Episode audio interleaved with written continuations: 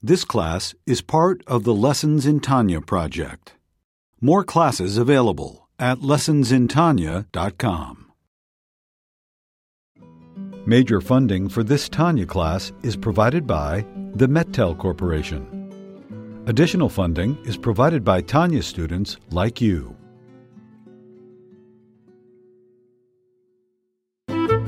Lessons in Tanya. The Tanya of Rabbi Schneur Zalman of Liadi, taught by Rabbi Ben Zion Krasniansky. Tanya's text elucidated by Rabbi Yosef Weinberg.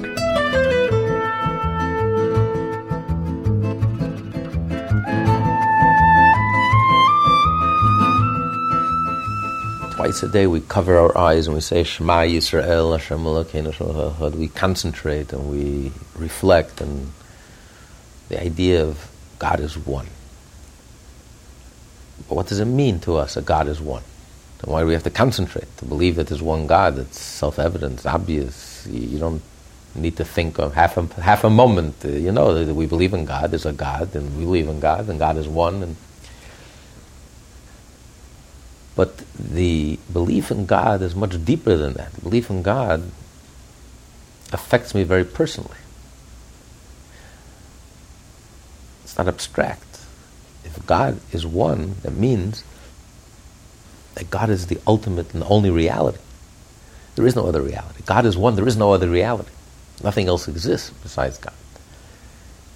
Everything, this whole life and interplay and existence, everything that's here is really just here for a godly intent, for a godly purpose. There is nothing else. It's not the world exists and there happens to be a God. It's like icing on the cake. You have religion, you have God, you have. No, there is no. The, the only reason there is existence, the only reason God, God created the world, He created it for a divine purpose. And existence itself is nothing other than the ultimate expression of godliness, because existence is the greatest miracle.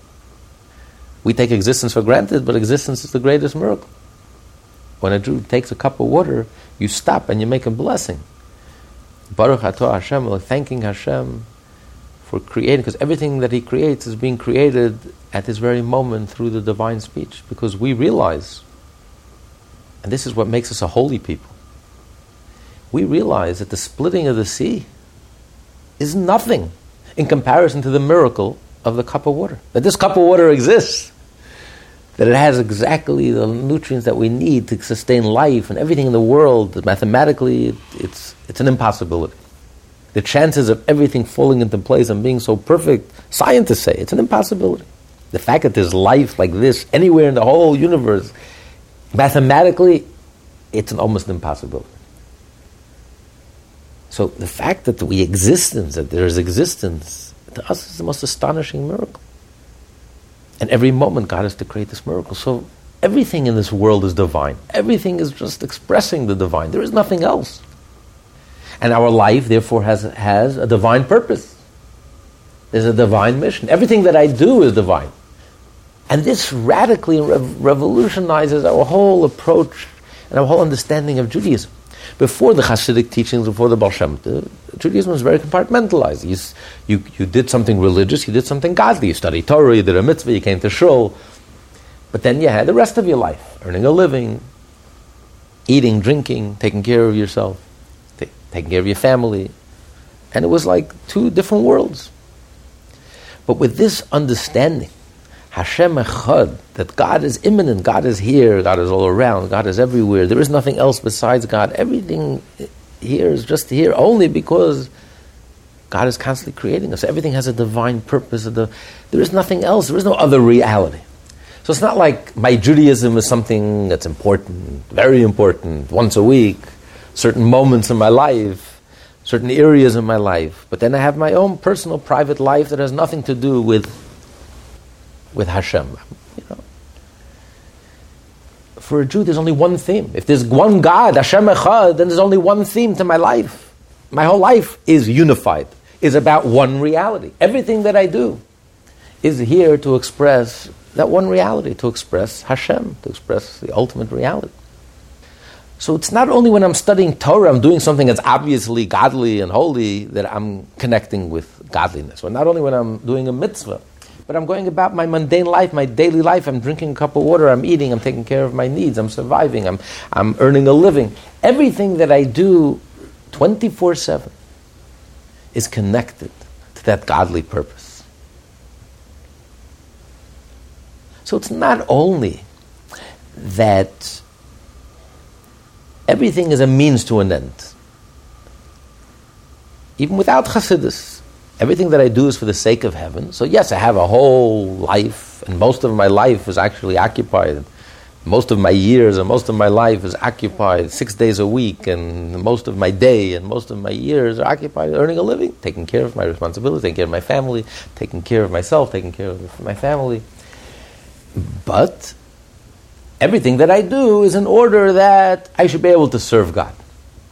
I can raise my family as good Jews. I can give them a Jewish education. I can. It's not. It's not. Uh, it's not cheap to be uh, an observant Jew. Pay for kosher food and to to pay for all the holidays and the mitzvot. So, so therefore, in that sense, my whole life there's a theme. Um, everything that I'm doing is ultimately for the sake of heaven. But there, it's still compartmentalized. I have two. There's two different worlds. I have my world, my private life but I'm doing it, it's a means to an end. The end is, of course, Hashem, that's the primary, that's important, that's what it's all about. And everything else in my life is a means to enable me to serve Hashem, which is wonderful. That's a wonderful level. But here we're, we're talking, Hasidus introduced something much deeper. That it's not just a means to an end. Everything that I do is in the end. Everything that I do is an opportunity to fulfill, has a divine, godly purpose. And therefore, I connect with Hashem. When I drink this cup of water, I'm connecting with Hashem. When I'm eating, I'm connecting with Hashem. Everything that I do is connected. That's how deeply connected we are to Hashem. This is what distinguishes the Jewish people. That we are a nation that even in earthiness, even as we go about our daily lives and our material self, we're so connected that we sense and we discover the divine in everything. Just like the cup of water. Who stops and makes a blessing when you drink a cup of water? I'm thirsty. It's, I just, I'm grabbing a drink. The Jew stops and makes a blessing. Because when you're so plugged in and you're connected, you're just astonished. This cup of water. Are you kidding me? You know what kind of miracle this is? You're looking for Hashem. I don't need the Hudson to split. I don't, I'm looking right here. This is the greatest miracle. Existence is the greatest miracle, the most astonishing ongoing miracle. That I exist, everything around me is the greatest miracle. And therefore, everything that I do has a godly intent. And now he's going to explain to us. And this is quite revolutionary.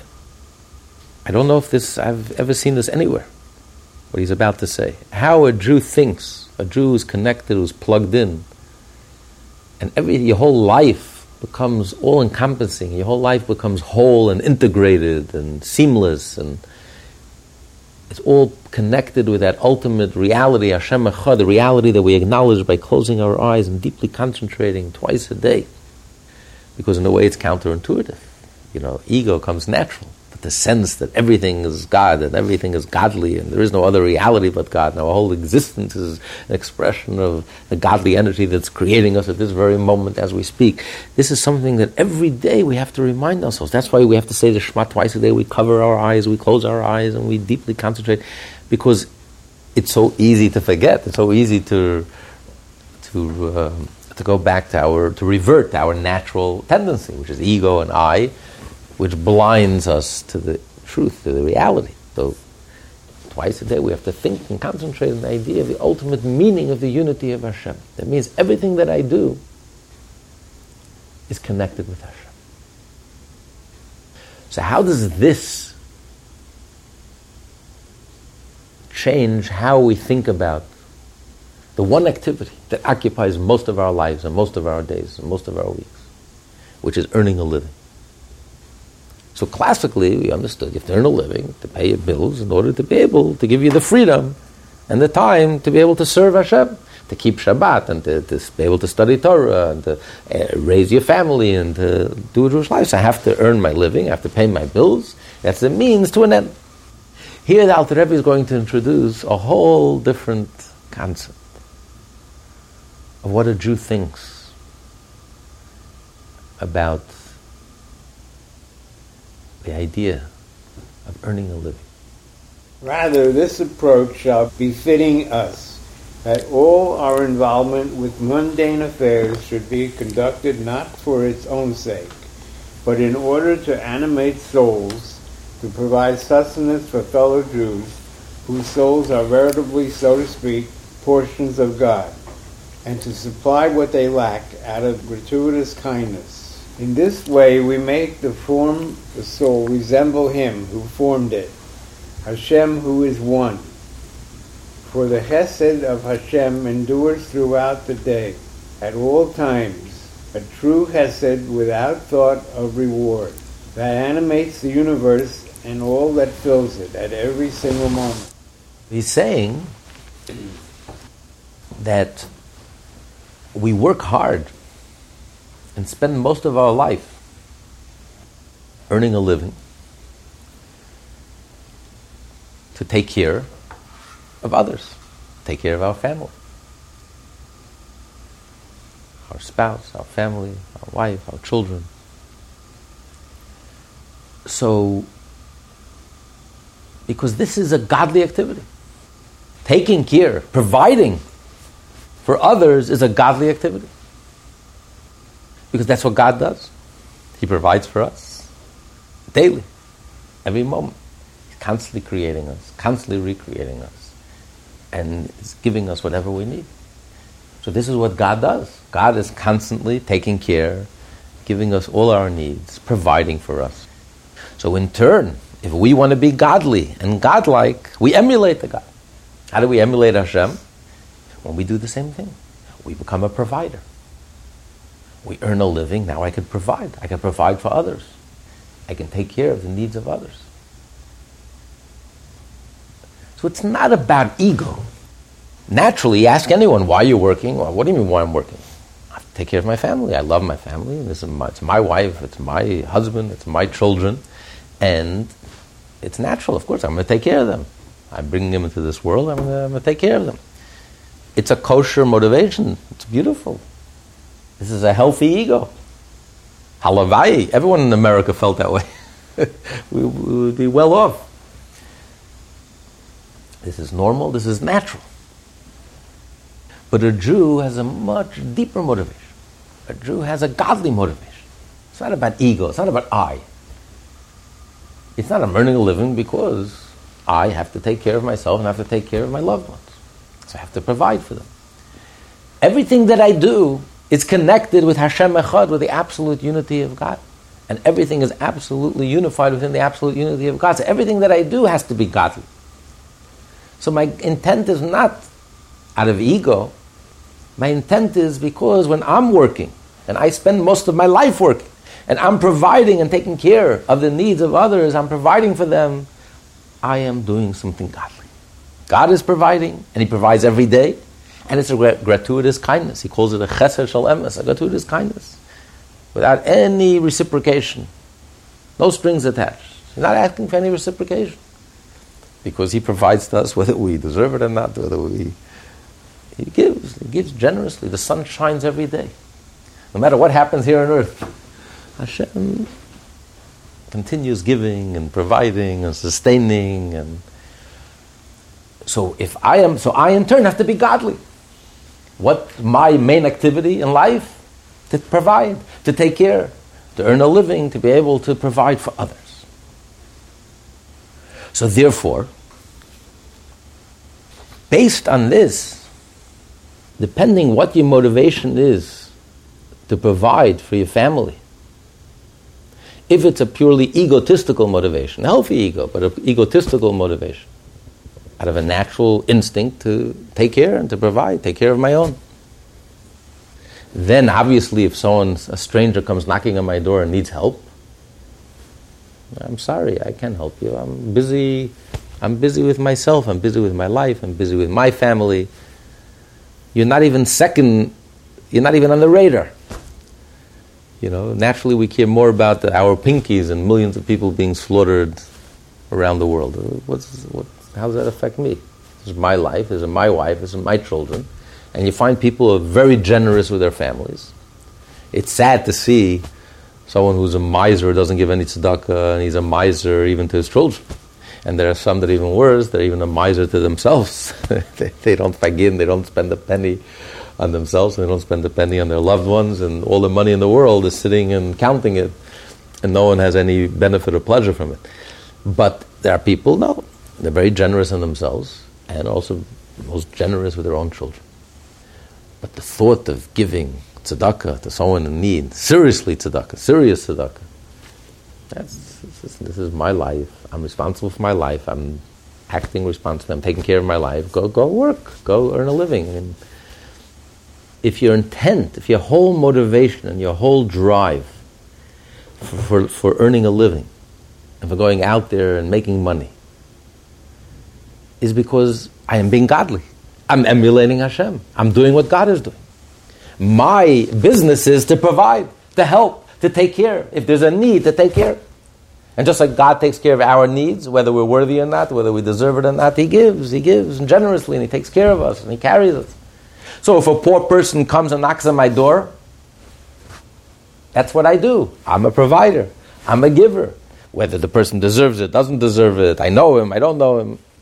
God gives us, and He gives us without any conditions. So if a person is in need and I'm in a position to help, without question, with gladness of heart, here, I'm here to help. So this changes your whole approach to tzedakah. It's not like I'm doing the, even if I write the check, I'm doing the person a big favor, and I'm going out of my way, and I have to break myself, and I have to bend over backwards, and I have to go against my nature, and it's so difficult to write that check, my hard earned money, why am I giving it away to this stranger, this person in need, whom I don't even know? But if your whole intent is godly, it's not about ego, it's not about I, it's not about nature, it's, it's my whole life, 24 7 is godly. So this is the godly thing to do. This is what I'm all about. I'm about helping, giving, rolling up my sleeve, and this gives me the greatest joy. There's no conflict, there's no contradiction. It's not like I'm hoarding for myself, and why do I care about you? The whole motivation why I'm working is not for myself, I'm working for Hashem. So if Hashem sends my way, He sends a person in need, and He brought it to my attention, and I obviously I have the reason, I have the ability to help him. Otherwise, why would God send it my way? So, what kind of question? This is the godly thing to do. This is what Hashem wants me to do. It's, it's without even a moment's hesitation. Of course. What can I do to help? Please. So this this revolutionizes your whole approach to tzedakah. But this begs the question: If the reason we are a provider is because we are emulating Hashem, and therefore it's the godly thing to do, and therefore anyone who comes knocking on my door, I have to provide, I have to help. He's a godly soul. He also has a godly soul. And therefore, I have a responsibility to help him. So, if that's the case, the question is in the reverse. Why am I giving preferential treatment to my family? In the first scenario, of course, my family comes first. My, fa- my family is first, second, third, and fourth, and everything in between. If I'll have an extra bone, I'll throw you a bone. But my family, are you kidding? That's the reason, that's my, my motivation. That's the reason I'm out there working so hard, because I want to provide for my family. It's natural, it's instinctive, it's my, it's an extension of me. It's my family, it's my wife, it's my children, my husband, so it's, it's me. But if, and therefore tzedakah is a very difficult thing, becomes a wrestling match, something you have to work very hard at. But if your motivation is godly, then I have a responsibility to act godly, to provide for all of Hashem's creatures, to provide for all of the godly souls. So if someone comes knocking on my door and I can help, first it should be first come, first serve. Why does the Torah say, no, your family comes first? Here it's the exact opposite. He turned the whole thing, he flipped the whole thing uh, around. You know, Hasidim used to say, my bread is your bread. My little bread that I have, I'm going to share with you. What's yours is yours, and what's mine is all, I'm also going to share with you. Hasidim said, it says, love your fellow Jew like yourself. Why does it say, love your fellow Jew like yourself? And it means you literally have to love your fellow Jew. Why only like yourself? Literally, like yourself. So why only like? The answer is because the truth is you love your fellow Jew more than you love yourself. Because we all know our own skeletons in our closets. We all know there's reasons why we're not so lovable. But the other person, the other person, I have to give him the benefit of the doubt. The other person, I have to look with, a, with a, my right eye and I only see the good and focus on the good. And so I love the other person even more than I love myself. There was a great Hasidic master the first Lelov Rebbe, I think it's Rebbe David of Lelov, he was, he was known as a lover of Jews.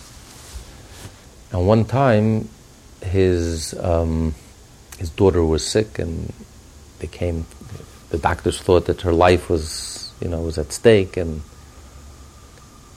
they came to ask the Rebbe who helped the whole world. He gave blessings to everyone in need. Please help your daughter, say a, say a prayer and help her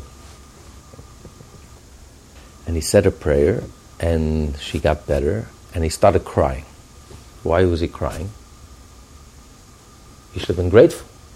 Hashem responded to his prayer, a miracle happened. And he says he cried, he says, because if a, another Jew comes to me with their problem, someone who's not my relative, not my daughter,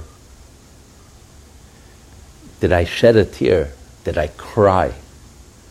with the same anguish and the same hurt and the same bitterness as I cried for my own daughter.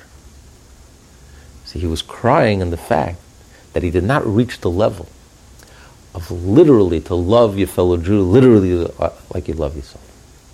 Because they have a piece of the divine essence, you have a piece of the divine essence. And he felt that it wasn't on the same level. He loved everyone, he was nice and kind to everyone, but not like his own daughter. And it bothered him to no end. How can you not love a fellow Jew with the same intensity that you love yourself? So this completely flips the whole, the whole, the whole argument. You know, instead of tzedakah being a difficulty that we have to overcome, to help another person, to care about another person, it's so counterintuitive. It's so goes against my, the grain, it goes against my nature, it goes against my being, my existence, my ego, everything that I'm occupied in 24 7. So it's a difficulty, it's a struggle. I have to do it and I'll do it. But it's, it's, it's, it's a wrestling match. It's a huge conflict. As the Baal Shem Tov said, by divine providence, we're learning in today's Rambam, the three chapters of the Rambam, and Maimonides, we're learning about tzedakah. So a person, it says a person is obligated to give 10% of his income to help a poor person. Um, you're not obligated to give more than 20%. You shouldn't give more, away more than 20% of your income. Of course, if a poor person comes knocking at your door and he's starving, don't tell them I already reached my quota and you're going to have to die. I'm sorry. Slam the door in his face. There's also a prohibition there's a prohibition that you're not allowed to hide and overlook, oversee, overlook a poor person in need.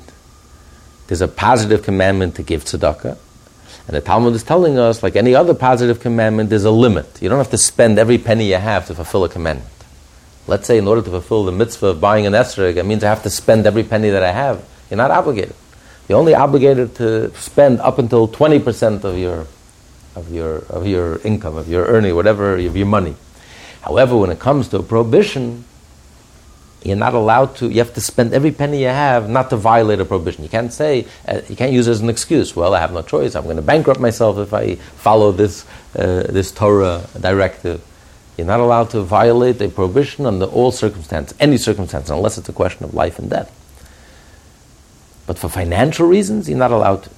So, seemingly, there is a, a limitation in giving tzedakah, like any other positive mitzvah. You don't have to give, you shouldn't give more than 20%.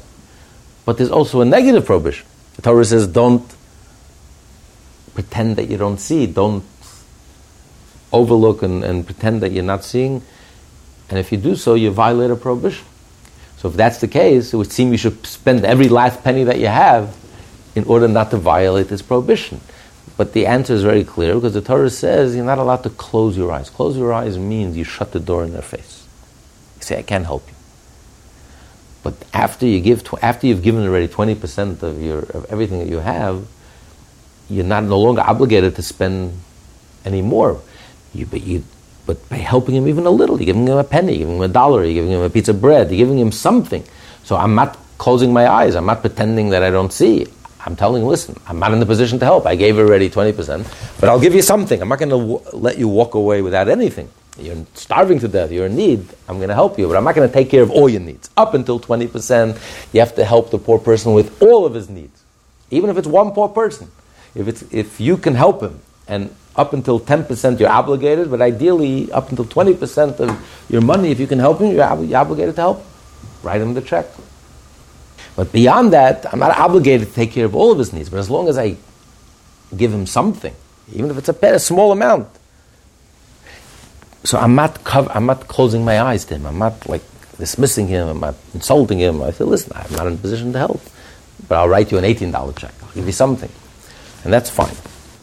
So it says the language the Talmud uses is hamavazvez. Someone who Mevazvez literally means spoils of war. It says, don't give more than 20% of your earnings. It's a very interesting expression that the rabbis chose to use. Hamavazve, spoils of war. So the Baal Shem Tov said that all these limitations that the Torah is discussing, 10%, 20%, not more than 20%, is only for someone who giving tzedakah is like spoils of war. It's like a war. It's a battle. It's a wrestling match. It's a conflict. You have to, you have to tear your heart out. It's so difficult for you to write that check, to take my hard-earned money and I should give it away to a poor person, to a stranger. It goes against my grain. So someone that for him giving tzedakah is such a struggle, the Torah says there's a limit. But someone who enjoys giving tzedakah, it's a pleasure to give tzedakah. Hashem Tov said, obviously there is no limit because it makes no sense. 80% of my money I can use whatever I want. I can go skiing, I can, I can have fun, I can do anything. But God forbid I'm not allowed to give tzedakah. It makes no sense. If I enjoy giving tzedakah, to me this is my pleasure, this is what I want to do with my money, of course there's no limit. I mean, it doesn't make sense. Why should there be a limit? Torah says, no, you're not allowed to give tzedakah. God forbid. Torah is saying for any mitzvah you only have to go up until 20%. You don't, you don't have to go further. It's such a struggle for you. Okay, 20%. But if that's your pleasure, that's what you enjoy, with pleasure. So if you, again, the Baal Shem Tov is the one who said it, because the Hasidic teachings who teach us the idea of the unity of Hashem and the ultimate meaning of the unity of God, that there is no other reality but God, and therefore everything that I do becomes godly. I see godliness in everything. I connect everything that I do with godliness. So I'm earning a living, it's not just it's a means to an end. Earning a living is a godly activity. And that's why most of my life and most of my time is occupied in my career and earning a living. It's not, it's not by accident, it's not just to pay bills. There's a divine intent because that's what God does. God creates and God sustains on a daily basis. So I am becoming godly, I'm becoming a giver. Because now that I'm adult, I have the ability to give. So God enabled me to be a partner with Him. The ultimate gift, to be a giver. Because that's what God does. God gives, God creates. So He gave me the ability to partner with Him to become a provider, to become a giver. An adult has the ability to be a provider because we have our independence, we have our minds, and we have our egos, and we have our personality and character. We have the ability to be, become a provider, that I can take care of others. I can generate enough income, and by working honestly and working hard, I can generate money to take care and to provide for others. So this is a godly thing. I'm becoming a partner. God gave me the greatest gift. He gave me the ability to become a giver, a provider, a sustainer, just like, just like Hashem himself. So therefore, 24-7, what I'm, my, my standing in the office, my pursuing my career, as I'm going about my business, what am I thinking of? Hashem. Because as I'm going about my business, I'm not in the synagogue, it's not a holy day, it's in a Wednesday afternoon in the middle of August, Tuesday morning in the middle of July. What's but no, I am doing something godly my being in the office and my, my pursuing my career and my earning my living, I'm doing something godly. It's not just about ego, career, me, I. There's something much deeper going on here. I am partnering with Hashem. He gave me the greatest gift. He enabled me to become a giver, a life sustainer, a provider. So if that becomes your whole intent, then giving tzedakah, it's war spoils it's a conflict, a wrestling match. I write it with joy. Because this is what I'm all about. God is providing me. Everything that I have is a gift, is a gratuitous gift, is a pure act of tzedakah from His part. All my success, everything that I have. So it's very easy for me to become godly and godlike and give from what I have and share with others. Even people who are not worthy and strangers and poor people. So the question now becomes the reverse. The Torah says that your family comes first. Why should my family come first? According to this, I'm the more needy. I should provide for everyone who's most needy. So maybe I should uh, let my family uh, not worry so much about my family and let me take care of the stranger the orphan, the poor person. Let me pour all my energies in helping those who are most in need, and maybe to the neglect of my own family. The Torah says you're not allowed to do that. According to the above, however, one should provide for the needs of others to the very same degree that he provides for his own family. Why then should the needs of one's own family take precedence over the needs of others? The Alter Rebbe answers this by saying, It is only that according to the Torah, a man's wife and children take precedence over all others. There are priorities. In giving tzedakah, I want to help the whole world. The average person today in New York gets bombarded with appeals, constant appeals. So there is a priority. The Torah gives us a priority. Not that any cause is less worthy of the other, but the Torah gives us a priority. Your family comes first. If I have to make a choice. I only have enough money to help one. If I have a choice between my family and strangers, family always comes first. If it's a question of helping my own community, building a shul in my own community, helping my own community, or building something elsewhere, my community comes first. There, there are priorities. So this is bec- so it's only because the Torah itself tells me. It's not because of for egotistical reasons. Because naturally, of course, I love my family. That's the reason I'm working. That's everything that I'm doing is for myself and my family and my extended family. He says, no. The reason I'm working is for Hashem. That's the motivation. That's the reason I'm working. And therefore, I should give tzedakah. Really, there shouldn't be any distinction between my own. I shouldn't love myself more than I love my fellow Jew. There shouldn't be any distinction between myself, my family, and my fellow Jew only because the Torah itself makes that distinction. The Torah itself, Hashem says, take care of your family. That's your first and primary responsibility. Just like the great Rabbi Akiva, who said, love your fellow Jew like yourself is a great rule in the Torah. A, Rabbi Akiva himself said, this is an argument in the Talmud. Two Jews are going together, walking together, and they're lost in the desert. They only have one jug of water enough for one. One of them is going to die a horrible death, you know, of thirst, and one is going to live. The question is does the one who owns the water, who owns the water. It's his water. What should you do? So one opinion is split the water in half. 50-50. 50% of the water goes to you, 50% of the water goes to you, and you both end up dying. Because there's not enough for both. But right now, you have to share it equally, and tough luck, you're both going to die. But you can't have one person save himself at the expense of another. The great Rabbi Akiva, who taught us, love your fellow Jew like yourself. And this is the halacha, this is the verdict, this is the conclusion. Like Rabbi Akiva. Rabbi Akiva says, no. Your life comes first. So you drink the water and say goodbye to your friend. Love your fellow Jew like yourself. Yes. But the Torah itself, the same Torah that tells you love your fellow Jew like yourself, the Torah tells you that your first responsibility and primary responsibility is for yourself.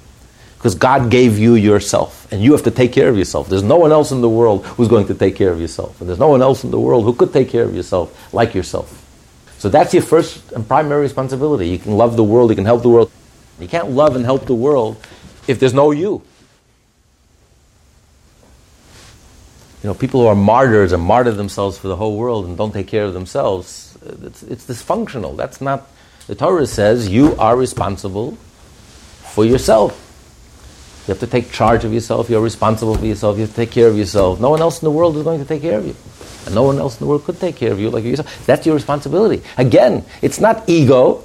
That's your divine mission. God gave you you because you are the only one who knows how to deal with you and to take care of you. So that's your first responsibility. Take care of yourself.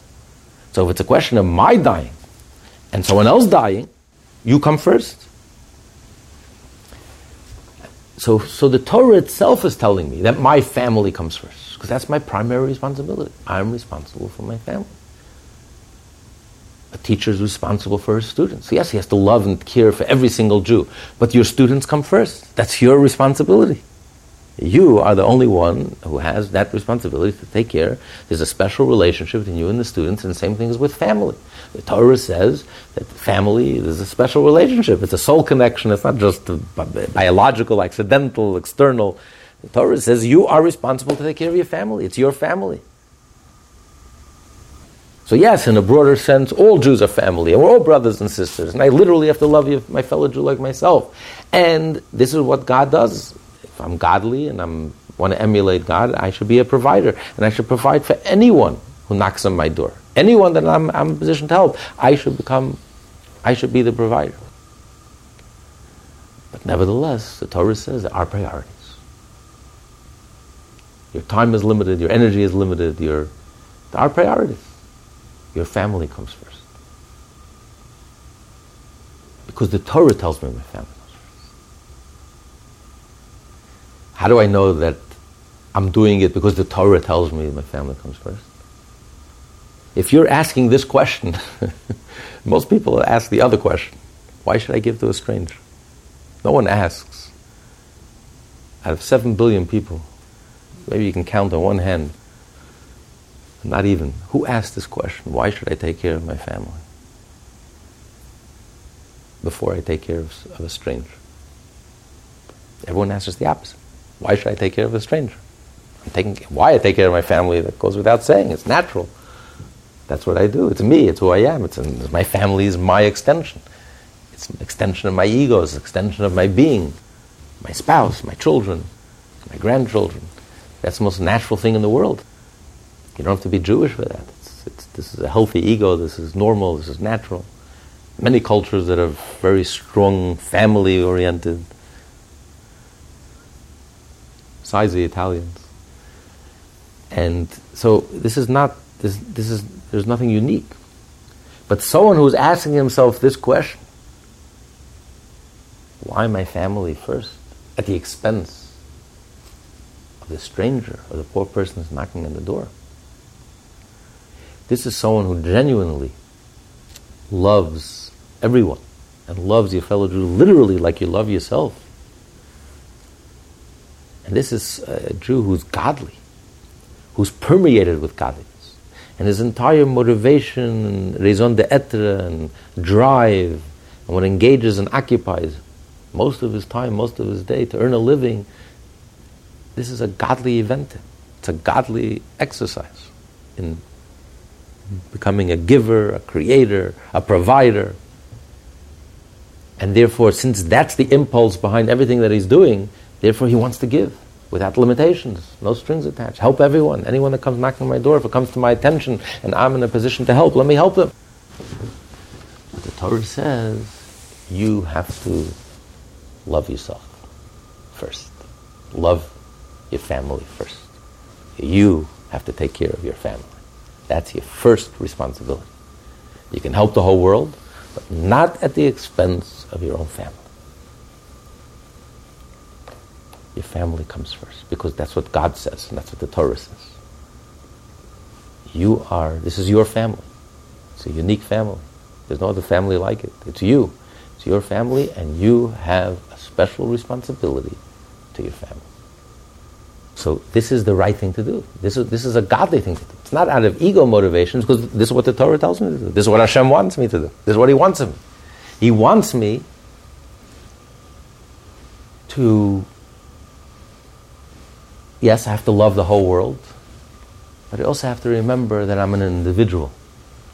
I'm a person, I'm an individual, a unique individual, and I come from a unique family, and I'm creating a unique family. And my responsibilities, first and foremost, is to that individual. Yes, I have to love the community and love the whole world, and that's a godly thing to do.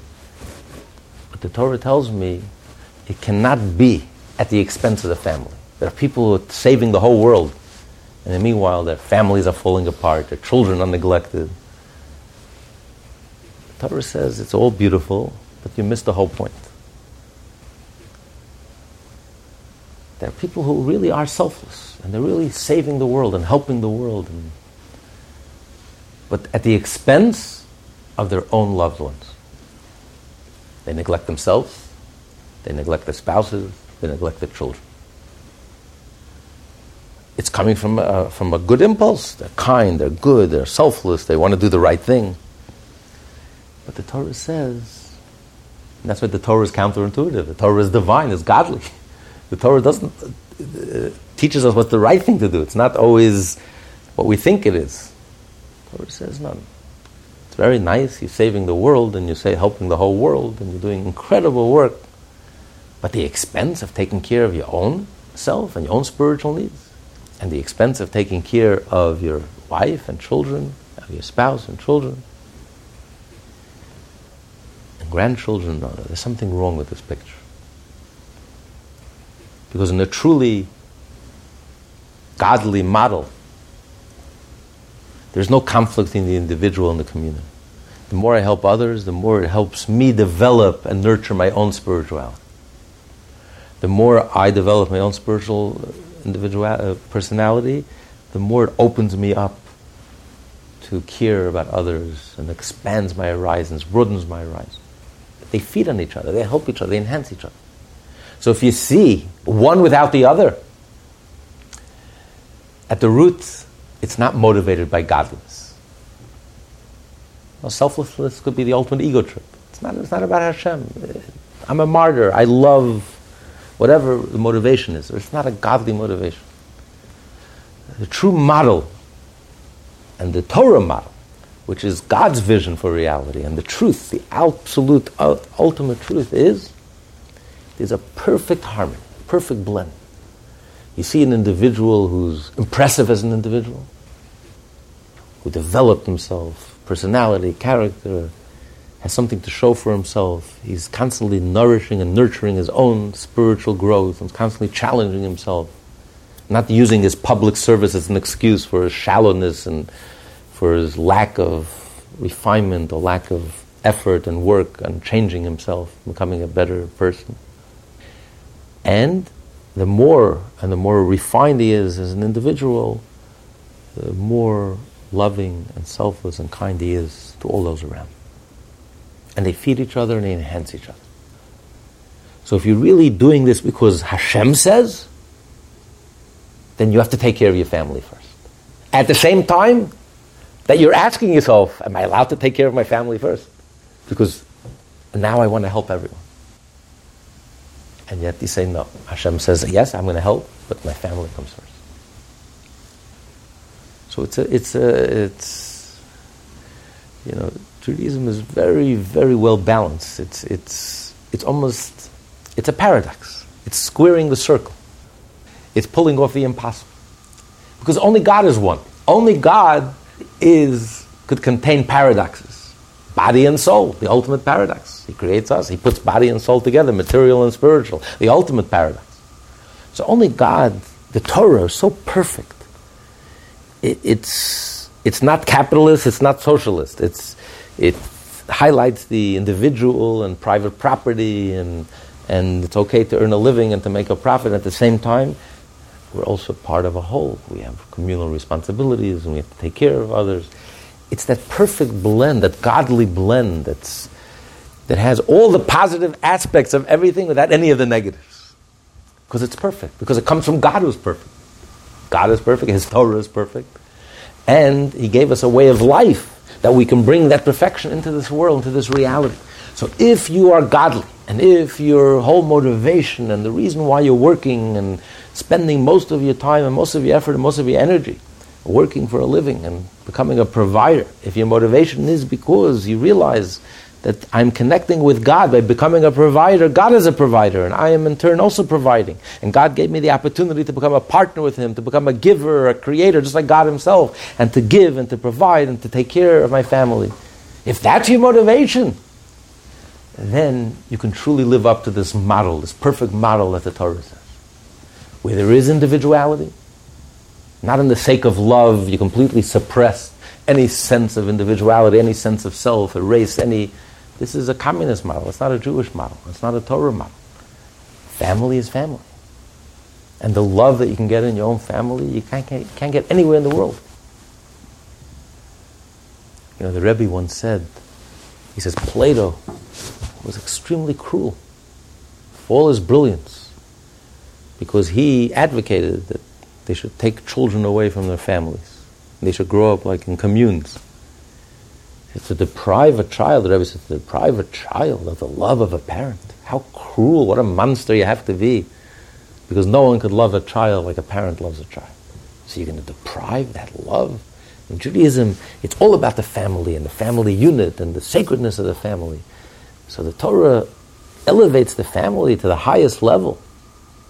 So that individuality and uniqueness and family and the love between family, a special relationship between parent to children and children to parents and siblings, that's something you have to celebrate. That's beautiful. We're not. But, but there's a godly, ultimately, everything that I do, there's a godly purpose. And if there's a godly purpose, then really I should help all of God's children. Any godly soul.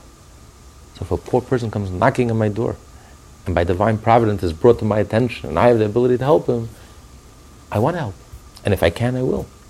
But not the expense of my own family. So this is a very, uh, it's a bridge and not everyone succeeds in crossing and not everyone knows how to balance the two. Individuality, community, family. And humanly, it is impossible. It's squaring the circle. But if you connect it to Hashem, then you can live up to this model and bring perfection and bring godliness into this world, which is our mission. Dr. Rebbe wrote this epistle in connection with the tzaddikim Rav Mendel Vitebska and Rav Avram Kaliska, as well as their colleagues and disciples who at the time of writing had already left the diaspora and were living in the Holy Land. The Alter Rebbe therefore goes on to say, the first Aliyah to Israel was 100 years before Theodor Herzl was born. It was by the Hasidim. The Alter Rebbe's mentor, one of the greatest students of his mentor, his teacher, Rabbi Dov Ber, Rabbi Menachem Mendel Vitebsk, took a group of Hasidim, Rabbi Avram Kaliska led a group of Hasidim from Eastern Europe and moved to Israel. The Alter Rebbe himself packed his bags, took his family, said goodbye to his Hasidim, and reached as far as the Russian-Turkish border until he was persuaded by his mentor to go back because the Jewish community needed him. Hasidism was not yet established enough. Um, so the Alter Rebbe took upon himself to support this group of Hasidim. Then there was no industry, there was no economy to speak of in Israel. Israel was desolate. Mark what year was this? This was in the seventh, in the 18th century. Mark, at the end of the 18th century, Mark Twain wrote about his visits in Israel in the 19th century, how it was a swampland, desolate. You know, all these Arabs could argue. I mean, the place was deserted. It was a swampland. Of course, there were natives, but hardly, very few. It's only when the Jews came back and miraculously the land responds to Israel only responds to Jews and always has historically only to Jews. So it started flourishing, and therefore more workers migrated to Israel from the 20 Arab countries. You know, there's no such thing as Palestinian Arabs. I mean, there's no such thing as Palestinians. The whole thing is a myth. These are Arabs from 20 local countries that, that came, and a few natives. And the Jews are also natives. So 200 years ago, there was a group of Hasidim that moved from Eastern Europe and moved to, to Israel. Now, there was no they couldn't earn a living. You couldn't live. There was, there was nothing. There was, there was, nothing happening. There was nothing going on. So they lived off the kindness and the tzedakah of the Jews in Eastern Europe, who they themselves were starving and, you know, had difficulties making ends meet. You remember Fiddler on the Roof, and it wasn't too far off. All those descriptions. It was bitter poverty. Jews had bitter, bitter, bitter poverty. But nevertheless, every Jewish family shared whatever they had. They shared, and they would send to support the community in Israel. Now the Rebbe took upon himself to support this community, and he, every year he would send out an appeals letter. It doesn't look like the appeals letter that we get in the mail today. This is what this is one of the appeals letter. Majority of the 32 letters that we're, uh, we have learned and we will learn, majority of them are appeal letters. But each letter is a profound explanation of the meaning of tzedakah like the Alter Rebbe in this letter writes, profoundly changes our whole understanding and our whole attitude of what it means to earn a living and how it's connected with our Judaism and how we're fulfilling a godly mission in the act of earning a living. It's not just the means to an end, but in the very act of earning a living itself, we're fulfilling a godly mission because we're becoming godly and godlike. We're becoming providers and givers and sustainers. And so the Alter Rebbe is writing to his Hasidim to be generous and to give a lot of tzedakah. I'm sure that year the campaign was very, very successful. Was, this, this must have blown the minds of all the Jews in Russia, everyone who received this letter. Um, so he's going to say, and he says something very revolutionary here. Except for the tzaddikim of the generation who take precedence over one's children. It's interesting. He says that your family comes first. The Torah says your family comes first. But he says there's an exception. And that is the leaders of the generation, the spiritual leaders of the generation, the prophets, the holy ones, the saints, the righteous ones, the guides, the eyes of the community, the hearts of the community, the minds of the community, the leaders. And here he's specifically referring to Rabbi Menachem Mendel of his mentor, and Rabbi Abraham Kaliska. There, they come even before your children. Now, he's very cryptic here, but if you notice, he doesn't say they come before your wife. Your wife always comes first, because a husband and wife are inseparable. With children, so again, Alter Rebbe relies that you know what the Talmud says. What are parent's obligation by law? To take care of your children. To what age are parents obligated take care of your children. By law, they're obligated to take care of your children till the age of seven, when they turn seven. And the, the Maimonides says, because since you committed yourself to take care of your wife, you have to take care of your wife's children. And that's part and parcel. It's a package deal. You can't separate it. From the age of when they turn seven till they become adults, we can't force you, but the courts would shame if parents said, listen, I'm not obligated to take care of them. Seven, you're on your own, go begging in the streets, go working, child labor, it's not my business, I don't have to.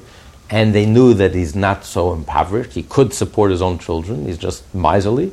They would shame him in the community and say, look what, look what a cruel person this person must be. A father, his own children. He's worse than the raven. The raven takes care of their children. He, he doesn't even take care, he has no pity even in his own. He's throwing them into the streets. So they would shame him. And the public shame and humiliation would usually be enough to get the father to do his, the right thing and to take care of his children. Up until the children become adults. If children become adults, he's no longer obligated. You're an adult, take care of yourself. So obviously, when the Alter Rebbe is saying here that the righteous people, the leaders of the generation, come before some members now a family, the children, he's referring to. He's not tr- referring to children who are under the age of seven, because just like he doesn't refer to your wife, you, your first responsibility, even before the tzaddik, even before the righteous one, the saintly one, the holy one, is you to take care of your wife, take care of your spouse, and as an extension of that, have to take care of your younger children. That's if I only have enough money, my children or the tzaddik, with all due respect, your wife and child comes first. If the children, however, are over the age, here the Alter Rebbe says something novel. We don't know the source, but surely the Alter Rebbe has a source. He's not just making this up. That the tzaddik comes first. You know, in a sense, the tzaddik is like our spiritual father we find throughout the Bible the students refer to their teacher, their mentors. Father, Father. When Elijah the prophet goes up in the chariot, Elisha calls him, Father, Father, where have you gone? Because our biological father is our biological father, and our teacher is our spiritual father. He's giving birth to us in the spiritual sense. He's giving us our soul. He's giving us our whole meaning and understanding of life. So we owe our debt of gratitude to our, to our spiritual father is even greater than to the debt of gratitude that we owe to our biological father. So, in a sense, a tzaddik is, is our spiritual father. He's our, in that sense, maybe you have an obligation. I have an obligation. So, if you have an obligation to take care of them, which precedes even the obligation of taking care of my children. Not the very little children, my children. We're talking about extreme scenarios where a person uh, literally only has one piece of bread. Who's, who's going to get that bread?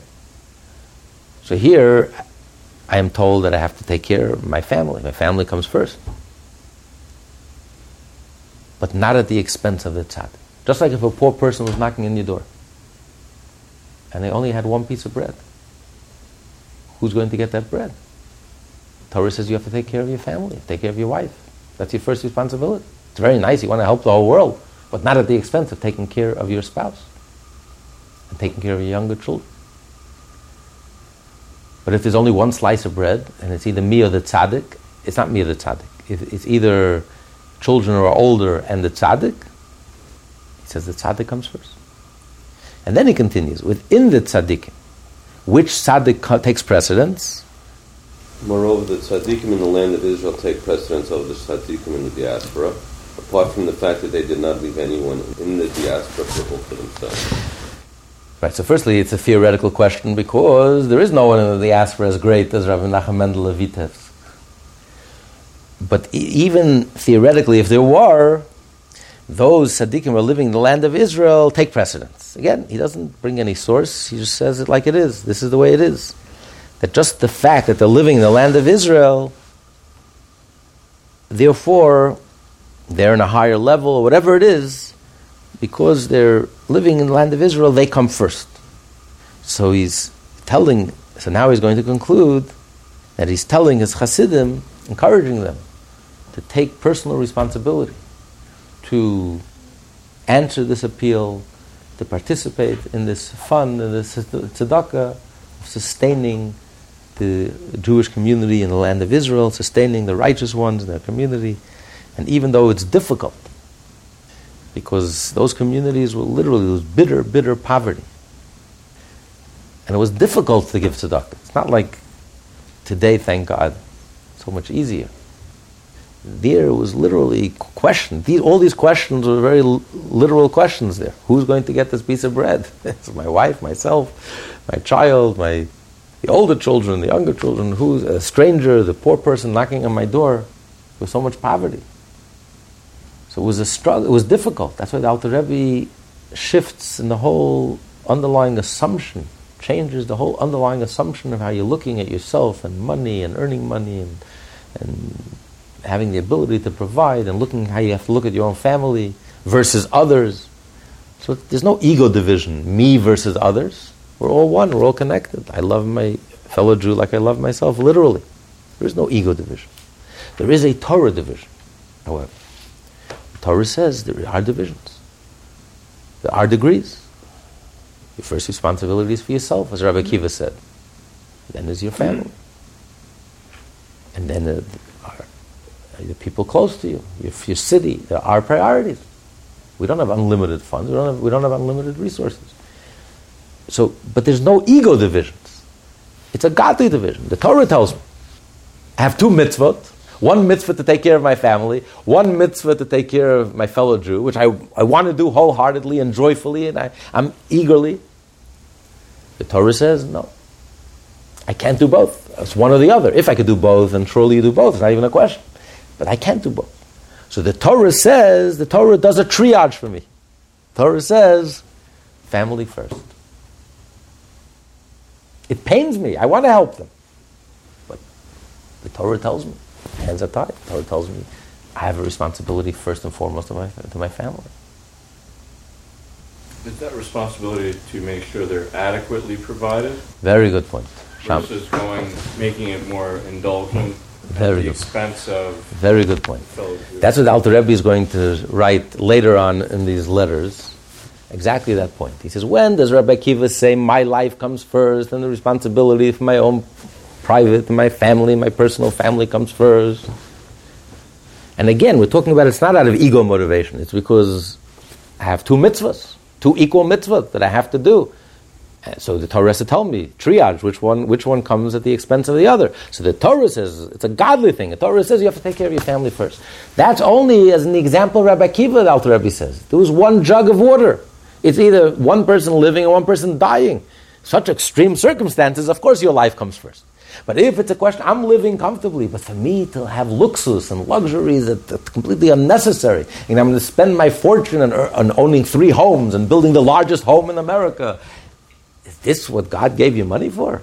And, you, and my fellow Jews should starve to death?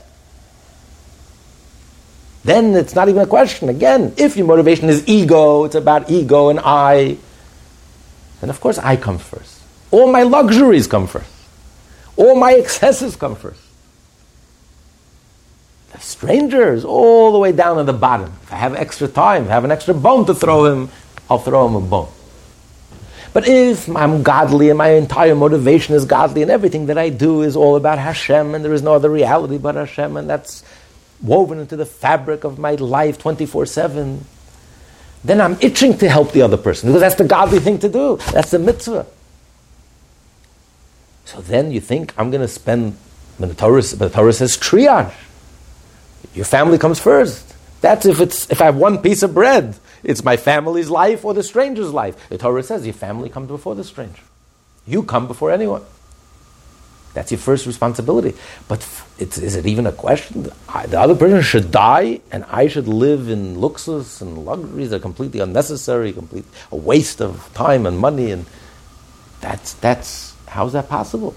Torah never said that you come first because of ego. Torah says you come first because that's your primary responsibility. So take care of your family, make sure they're provided for properly, with dignity. But all the rest of the money, the rest of the money is not for me. I forget his name, was an unbelievable, actually a non-Jew, Irishman. His partner is Jewish. they own all the duty-free shops, or owned all the duty-free shops. Miller. Oh, Miller. So uh, that's the Irishman's name?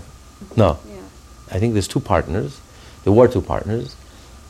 And for years, he gave all his money away to tzedakah. Anonymously, for decades. He would study charities without anyone knowing, and he would send serious money. When he sold his business, he had to for the report to the IRS. He had to report, so it, it, it came out for the public. He kept five million. He was a billionaire. His partner, unfortunately, was not like him. He kept five million for himself. He had five children, raised a normal family. He kept five million for himself. He says, How many pairs of shoes do I need? How many steaks could I eat? Five million, I'm very comfortable, I can take care of my family. And all the rest, I think, close to a billion dollars, maybe even more than a billion, is all for stock. He says, I deserve all this money. Well, am I something special? God gave me this money. God gave me this gift, so I'm just going to keep it for myself. He, he, had such Jewish instincts, which was amazing. That, and that's exactly what he said. God gave me all this money, and I deserve it. I'm a better person than anyone else. So I have what I need. I have to take care of myself, take care of my family, and all the rest. And he used his brilliance and his business acumen to choose charities which he believed in and that were spending most of their money was not used on overhead, that was really going for the cause. I mean, it was an amazing, inspiring, and that's what he's talking about here. If your whole life you're thinking about Hashem, you're thinking about God, and your whole motivation the one area that occupies most of your life and energy, which is earning a living and being a provider, if your whole motivation is godly and you're thinking about Hashem 24 7 because God is one and you are one, there is no other reality, then giving tzedakah, it's not a struggle. You give generously and you give wholeheartedly and you give joyfully because this is the godly thing to do. God gave you money, and I'm, I'm the only reason I'm working and I'm earning a living is because I'm becoming like God, to become a giver, to be a provider, to be a giver. When I give and I help and I'm in a position to help, I am becoming godly and godlike. But in an extreme case, we have to make a choice. My survival, my family's survival, or stranger's survival. My heart is crying and I want to help the stranger, the Torah says. This is a mitzvah, this is a mitzvah, and I'm itching to do both mitzvahs, but I can't. Torah says family first, community, your community first. You live in your community first. But it's a question of luxury and luxus and luxury, and the other person starving to death. That's if a Jew is coming from a godly place and he's giving tzedakah because the whole un- underlying assumption is godly, then what kind of question is that? Of course, I have to take care of my family in a dignified way. It doesn't mean they're walking around with tatters, God forbid. They have to be dignified, they have to be right But uh, if I can save another person's life at the expense of my luxury, save the other person's life. That's the godly thing to do. That's the Jewish thing to do. That's the right thing. Because what do you live for? How do you define yourself? You're not living for luxury and luxus. That's not, that's not what defines you. You can be a billionaire, but it's not what defines you. For a Jew, there's only one thing that defines us. The one thing that's real. The one thing that's true. Hashem. So I'm not defined. I don't need all these luxuries. I don't need all this luxus. I don't need these cars and these. I have to own 12 cars and I have to own three houses and I have to own a yacht. I don't need it. Because that's not what my life is about. That's not how I define myself. I define myself in my relationship to Hashem. One of the Hasidim, the great Hasidim, the Alter Rebbe, Rabbi Pinchas Reizes, and we'll, we'll conclude with this for this week he was extremely wealthy, like a billionaire in those days, you know, when rubles were worth something. This is in Russia. And he, um, Alter Rebbe visited his town, and he had just built like this mansion, huge house. Alter Rebbe was taken aback, because he was a real chassid of Alter Rebbe. You know. Why you built yourself this huge, extravagant palace? He was a chassid. Yeah, we, everything I'm teaching you, that's not how you define yourself. It's not what you care about. This, what's going on here? He says, Rebbe, because I have the nicest town in the nicest house in town, all the communal meetings happen in my house. And therefore, I have, an, I have an opinion, I have a say, and they respect me. So when I say that we need, you know, we have to, we have to get the right teacher for our children, and we have to make sure that everything's in the highest level spiritually, I have a say.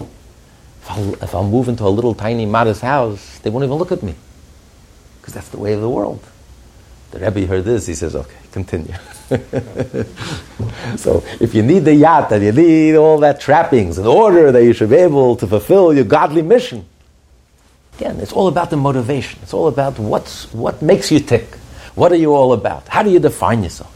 What's your reality? If your reality in the deepest level, in the truest level, and the conscious level, first and foremost, and, and forefront is Hashem Echad, you close your eyes and you concentrate, and you acknowledge that God is one, there's only one reality, and there is one truth, and there is nothing else, and that's how I define myself, and that's what my life is all about, and that's what I live for. Everything that I do is only to express God is one, including the one activity that occupies most of my life, which is earning a living, because I'm becoming a provider, a giver, just like God is a giver.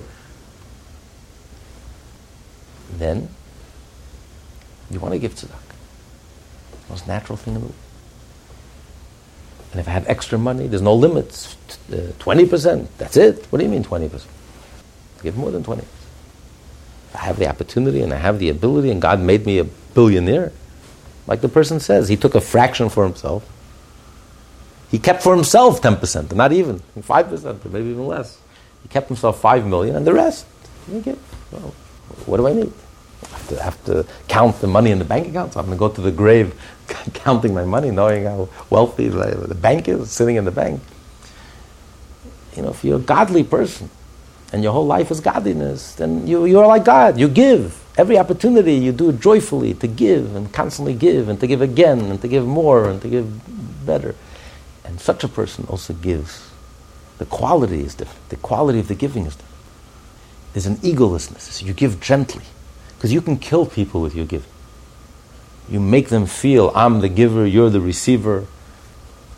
It's all about ego, the plaque, the acknowledgement, ego, arrogant. And you, you kill the person with your kindness. Sometimes you, it's not worth the money. you destroy their ego, you destroy their, their, their dignity. Versus if, if your whole intent is godly, you're giving because God gives, and you're just being godly by giving, and everything that you have is an act of gratuitous kindness, an act of pure tzedakah from God. So, of course, whatever I have, in turn, I also have to share and give. Then you give gently, you give with refinement. It's not about ego, it's not about arrogance, it's not about me. It's really, you're sensitive to the needs of the other person, you're sensitive to their sensibilities. You give them with a smile, you make them feel like a million dollars. It's a whole different quality of giving. So this, this is the point he's making in this chapter, that everything that a Jew does is different. How we do it, the way we do it, our inner motivation. If you get to the root of the matter, the whole underlying assumption, we're coming from a whole different place. It's a godly assumption. The whole root is godly. And therefore the activity is different. And, it, and how we go about it is different. Everything we do is different. Not only the spiritual things, that's obviously studying Torah, the praying, the holidays. How we go about our business is different. How we look at money is different. Everything about us is different. And that's what distinguishes us. We're a holy people, not only in the synagogue, not only in Yom Kippur, compartmentalized moments. We're a holy people 24 7.